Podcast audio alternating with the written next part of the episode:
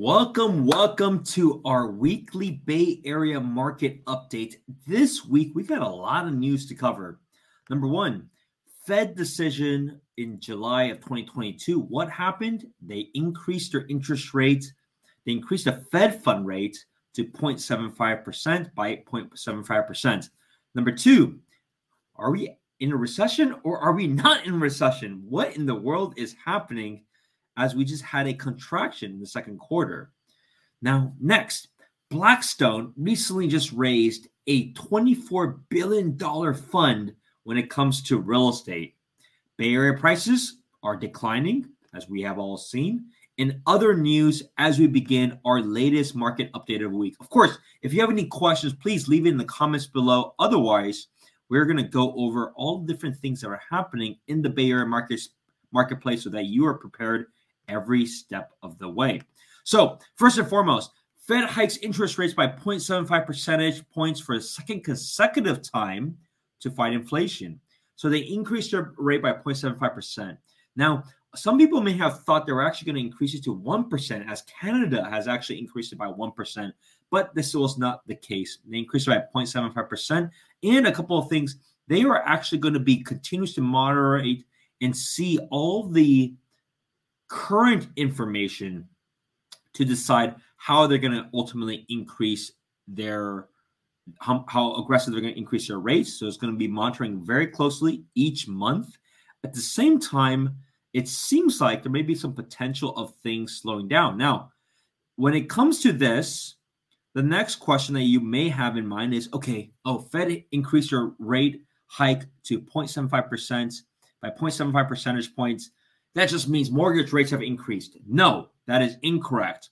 Mortgage rates are actually determined by a lot of things. It's one about expectations of what the Fed is likely to do, and at the same time, how the how the confidence level is. Very, very important because you can actually see the Fed, the average mortgage rate actually fell steeply to 5.22% on Thursday from 5.54% on Wednesday. Now, to be fair, this is a general mortgage rate. Quite frankly, a lot of people are able to get it much lower than this number, but it just gives you an idea. That's actually how it works. It's not just purely on, oh, they increased their rate by X amount. That just means I'm going to increase it by that amount on mortgages. No. Mortgages have actually already baked into this and considers confidence levels altogether. And because confidence level is even lower given it's a negative GDP report, and the Fed rate hike wasn't actually that much, wasn't higher than expected. You can see a decline actually when it comes to mortgage rates. Be very mindful of that because don't get don't let that Fed fund rate intimidate you. That the reality is it's actually been even better than before. So a couple of things to be mindful of. Now, next, at the same time, we've been talking about this over and over and over again. Are we in a recession? Recessions are normal. It it happens, right? Why does that happen? It happens because a combination of things. In this case, the Fed was increasing the rates very aggressively to combat inflation.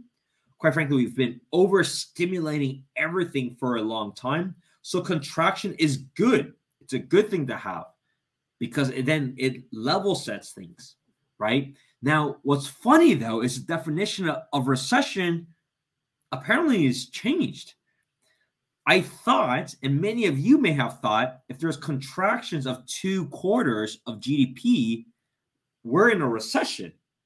But for whatever reason, now all of a sudden, people are saying we're not in a recession. And it's funny, right? The Fed chief, the president, like it's very political.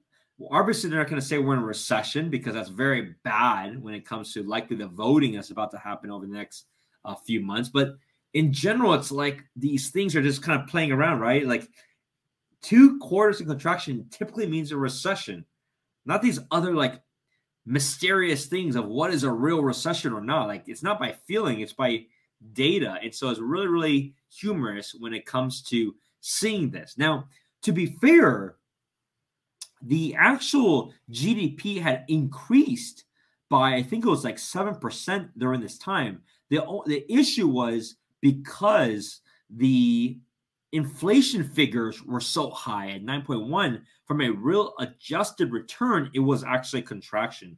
That's been the situation that's been very difficult to control is inflation and that's why they continue to increase rates but that's also why you see what you're seeing.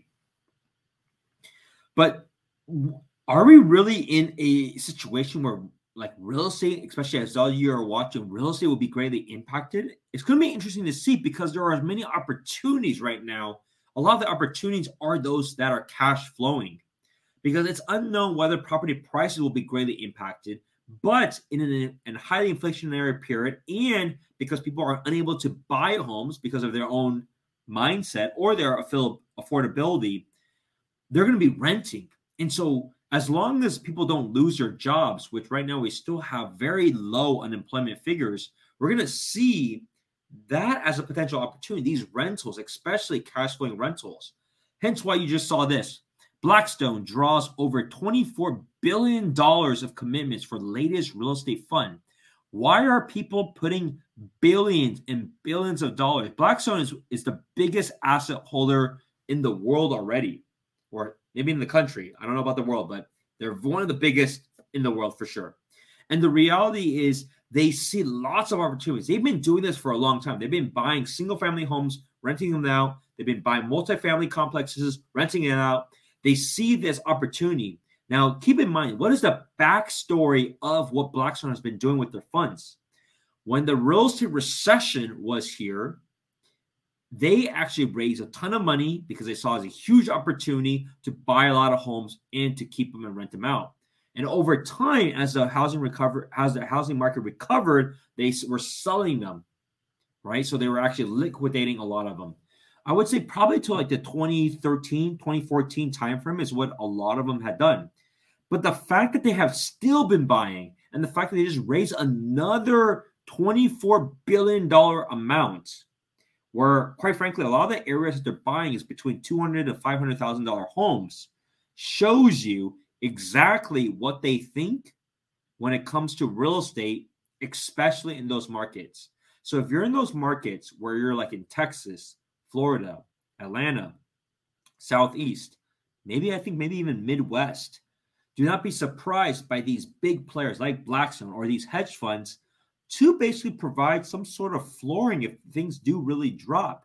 Because the reality is, even if they kept the same or if they dropped, the rent versus the value of the home is still very positive. And because everybody's chasing returns, especially in a high inflation environment, they're going to go after those deals. Because what else are they going to do with that money? Stocks have been potentially contracting because the earnings have decreased. Crypto has been a terrible investment, right? So it's really just hard assets like real estate, especially in this case, those that are cash flowing, especially because we have this major supply constraint that is also caused by inflation, by labor, and also by regulation. So you see what they're doing. In this market, they just did, they just raised a ton of money to replenish their war chest for a reason. So be mindful. Follow the money as always. Follow the money, especially these big hedge fund players of how they're playing the game. Very, very important. Next, Bay Area home prices fall a record 7% from May to June. Yes. Median price for a single family home drops to $1.4 million. So, without a doubt, the Bay Area market has already declined. Now, to be fair, it declined by 7%. To be fair, it also was a very big jump from from the May to June figures from a mortgage rate perspective. The increase was probably more than one percent. And generally, if it's an increase of one percent, that may affect the affordability from a rental perspective. It affects about eight to nine percent. And so you this is not unusual. And quite frankly, when you see the July figures, you may see the same thing. So from a short-term perspective, it's gonna potentially be this way. Now we don't know how long this lasts. Nobody knows about that. At the same time, we also know, as you have evidently seen from just the previous thing that I just shared, is that investment properties, from a rental perspective, rent has continued to increase. So we're in this like kind of dichotomy of like, okay, well, what is a good time? I mean, the reality is it depends on your time horizon. If you're a flipper, all flippers have stopped for this reason because they're uncertain what the next three to six months will look like. But if you're an investor or, or like not necessarily an investor, but if somebody had a longer term thinking, because generally over a longer period, asset classes like real estate tend to do well, then a lot of my clients are buying. So that's just something to be mindful of. But it's not surprising. You've been seeing this for some time now. I've been sharing this every week, practically every week, in terms of what has been going on with prices.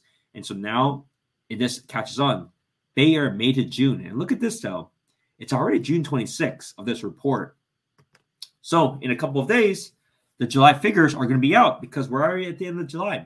So just be mindful of that. We're going to see even lower numbers in July, as you have already evidently seen. Let's talk about corporate real estate. So, corporate real estate wise, Twitter cuts Oakland office space, reducing San Francisco footprint. We've all kind of seen what's been going on with Twitter and Elon Musk. The deal is off. Now there's lawsuits. At the same time, they've been contracting because their stock has plummeted. Number one. Number two, they've been more remote. So it's a combination of losing headcount and also combination of they have been much more of a remote focused company. And so they're terminating their office lease in Oakland, abandoning four floors that I was planning to open late 2022. So they're going to eat the cost of that commitment. And at the same time, they're subleasing a lot of their space in Soma, which was, quite frankly, if you remember it, Twitter many, many years ago was that kind of darling child that changed this area of Soma. And uh, unfortunately, they're getting they're they're exiting out a lot, at least a, a, a good portion of their office space. So unfortunate to see, but that's the reality when it comes to um, when it comes to these things. And look, they're reconsidering a lot of their leases all across the world because they're going to be reducing footprint. Some areas they're going to continue to resume, as you evidently see here, but other areas they're just shrinking. So that's a big that's a thing that you'll continue to see depending on the company, especially those in San Francisco. There's a lot of pressure when it comes to office space there. But if you look at this, what is going on here? Fortinet, while widens Union City shopping space. So Union City, very unique place. Very unique place for, for companies to expand, especially here. Like most of Union City is actually industrial, right? Union City, Fremont, they're mostly industrial space. And so for a tech company to be expanding here, it is very interesting news. Very, very interesting news. So they've been expanding here. Look, they they actually bought the building. Wild. In this market, for them to buy a building, shows their commitment of that space. And they're based in Sunnyvale. So very, very bullish of what they're doing in the Bay Area, even paying for the building itself. Look, they also paid $290 million for other assembly buildings in Sunnyvale and Union City. Very, very fascinating of their like their move of how they think of their office space in the Bay Area. So you can see South Bay Company, Fortinet, still a Sunnyvale based company. They're doing an expansion office or expansion location out in the East Bay, which not many are doing, but very interesting to note. And congratulations to Union City for getting a great client base. Next, vacant Menlo Park warehouse to transform into life science labs. How many times have I been telling you guys this? How many times? anytime you're going to have any properties that have the ability to convert, they're going to convert. But to be fair, life sciences have had a big impact over the last several years, right? Life sciences is very similar, maybe even more volatile than tech because they're really banking on these blockbuster opportunities if things pass FDA clearance and things like that. But to be fair, they still need a lot of research areas. They still need to they still need to invest in the opportunities. And so you still see this across the board, right? These conversions, especially where office, traditional office space or warehouses like that aren't in good use or applicable, if they can convert it into a biotech environment, they're going to do very well. And so you're going to see this across the board. And it's a welcome thing. The Bay Area is going to be the largest biotech area in the country. And we may already be that way. So as you can see, Bay Area's life science real estate market ranks at or near the top nationally most key metrics. But we may surpass everybody because we have a lot of opportunity to convert these other spaces into lab space, and others don't have it because we have a high density of tech talent here. A lot of tech talent will come from big tech and these other players into biotech. There's a lot of synergies now, especially as biotech, bioinformatics, uh, pharmaceuticals have been much more in the data science arena and the under in the engineering side of things. Well, where's the best place for you to recruit talent? It's the Bay Area. And so you're going to see this happening a lot. We're going to have this both grow. And that's what's very, very exciting. And the cool part about a lot of this is these are very meaningful, right? Like imagine some of these drugs that are able to be successful.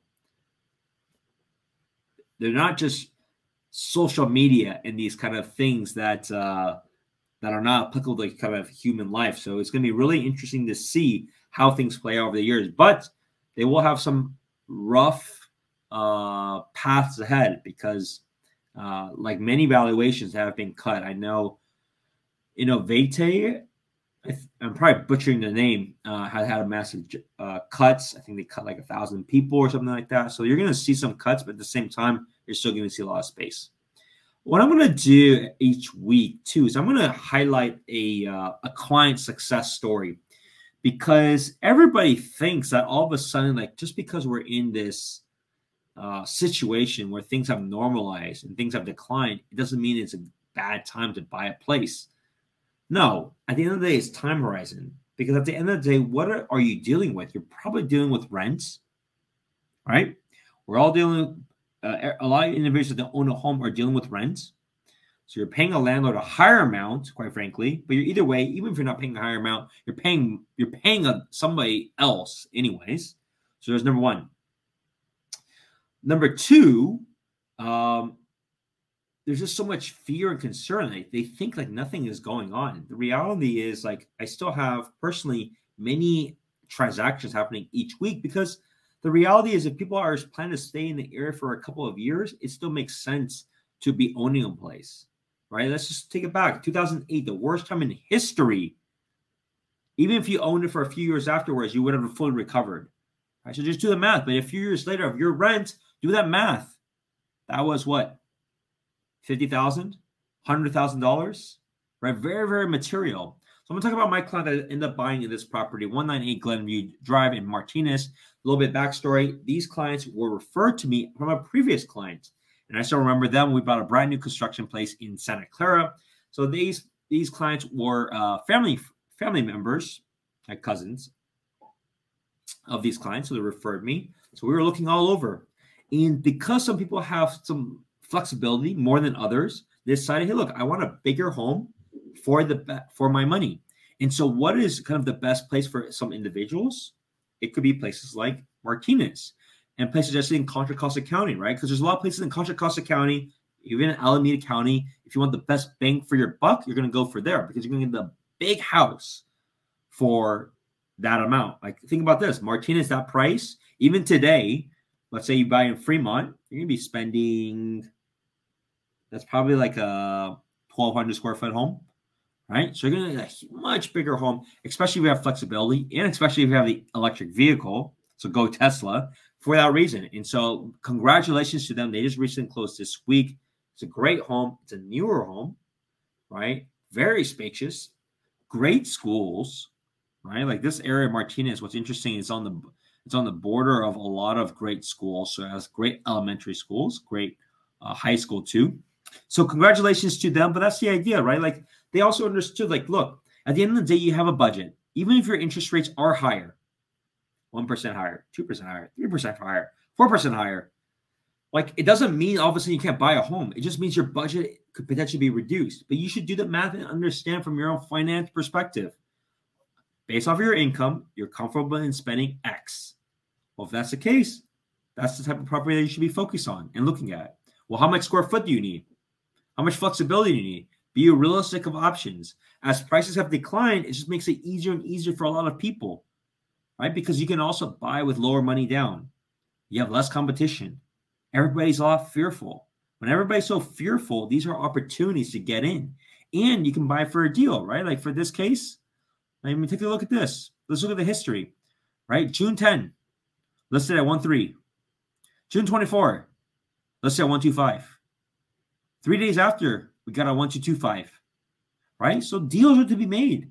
They're only like we still bought it for $25,000 under their adjusted ask price within three days, right? And quite frankly, probably within two days because it takes time for them to update et cetera, et cetera. So the idea is there's lots of opportunities to be had. There's a lot of fear in the market right now. And those are always good opportunities because you're actually buying below potentially, especially working with myself, buying below the average. And that's the fantastic opportunity that you have right now. That has been a very rare thing. Well, I hope you enjoyed this episode. Uh, I'm traveling a lot, as you may evidently see. So I am going all over. I have different conferences right now. I'm in Long Beach right now, and then I'm going to head out to Vegas over the next few weeks. Of course, if you have any questions or any comments, please leave it in the comments below or call me or text me at 408 547 4590 and we can go over a game plan that's suitable for yourself. Of course, I appreciate everything that you're doing. Please subscribe to the channel because we're growing very quickly because people will need to know what is actually happening because all the all the news that you're hearing is all negative about the world is ending and things are crashing. No, things aren't as bad as reported. They're not as good as reported before, things being red hot. It's always somewhere in the middle. And as long as you have a longer term perspective, which means you're going to be here for a couple of years, then that's the thing that you have to be mindful of.